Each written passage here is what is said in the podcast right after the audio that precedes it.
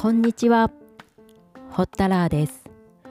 このチャンネルでは台湾をもっと身近にをテーマに日本と台湾をつなぐものなど台湾に関連するさまざまなことを紹介しています。東京の数ある観光地の一つ浅草。今回はここで人力車を引く仕事車夫をする台湾人女性をご紹介します。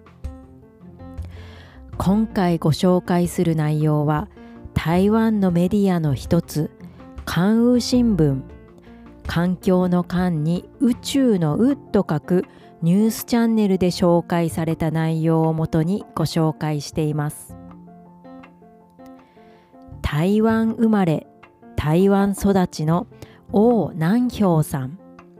王様の王に東西南北の南評価の評という字を書きます。名前にある南を取って同僚からはなんちゃんの愛称で呼ばれています。王南氷さんは浅草で唯一の外国人女性車夫です。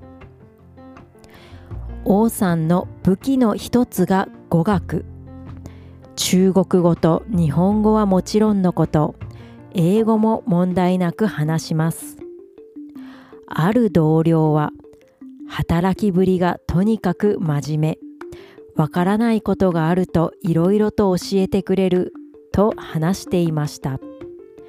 また別の同僚は大変優秀で驚く。日本人にも難しい歴史の理解を日々どのように勉強しているのかと思うと尊敬の念を抱くと話していました。この方の話によると観光地名物の人力車は外国人の利用も多いため英語で案内する機会も多いそうです。英語で外国人を案内することはもちろんできますが流暢ではないので言いたい表現に詰まってしまうことも多々あるそうです。そんな時は王さんに教えを請い表現を学ぶこともあるとのこと。現在は外国人観光客が少ないため人力車に日本人を乗せることが多いようです。王さんが引く人力車を利用した日本人はこんな話をしていました。日本人も知らない名称流暢な日本語で紹介してくれとても勉強されていると感じた。との感想でした。人力車を引くのに必要なのは知識だけではありません。人力車と乗客2人を想定した重量は200キロ。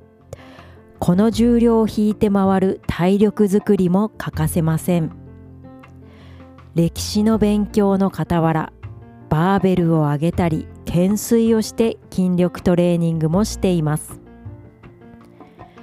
真面目で熱心な王さんは去年までは高いお給料の仕事をされていました。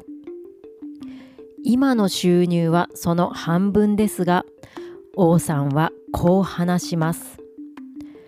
収入面から見ると確かに半分だけれどお金は必要な分だけあればいいと思う。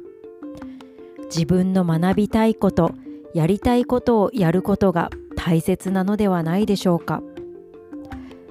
そして他の日本人スタッフに比べお客さんを盛り上げる能力が自分にはまだ足りていないと分析もしています。外国で仕事をするというのは大変なことがたくさんあると思います。同じことを私にできるかと言われるとできる気がしません。王さんの場合叶えたい夢のために車夫をしているそうですが応援したいという気持ちでいっぱいです。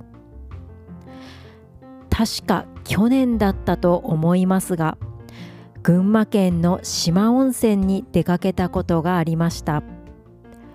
温泉旅館に宿泊したのですが食事の際にテーブルを担当してくれた中井さんがベトナムから来た若い方でした。感動したのは本当に流暢な日本語で日本のサービスで料理の説明はもちろん食材の質問をしても何でも答えてくれるという中井さんでした。食事を運んできてくれた際世間話もしましたが大変さを感じることよりも勉強になると思うことの方が多いと素敵な笑顔で話してくれたのが印象的でした。チェックアウトをするときにおかみさんと話をする機会があったのでテーブルを担当してくれた中井さんが熱心で笑顔に癒されたという話をしたところ旅館で働くというのは過疎化の問題や立地の問題から日本人に敬遠されてしまうとおっしゃっていました。近隣の旅館でも人材不足に頭を悩ませているそうです。そのためどうしても外国人の力に頼らざるを得ないという話をしてくれました。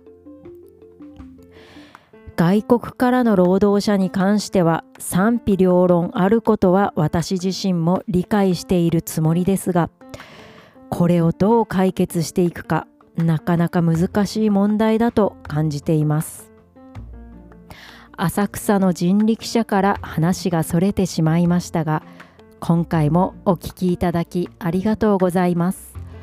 ほったらでした。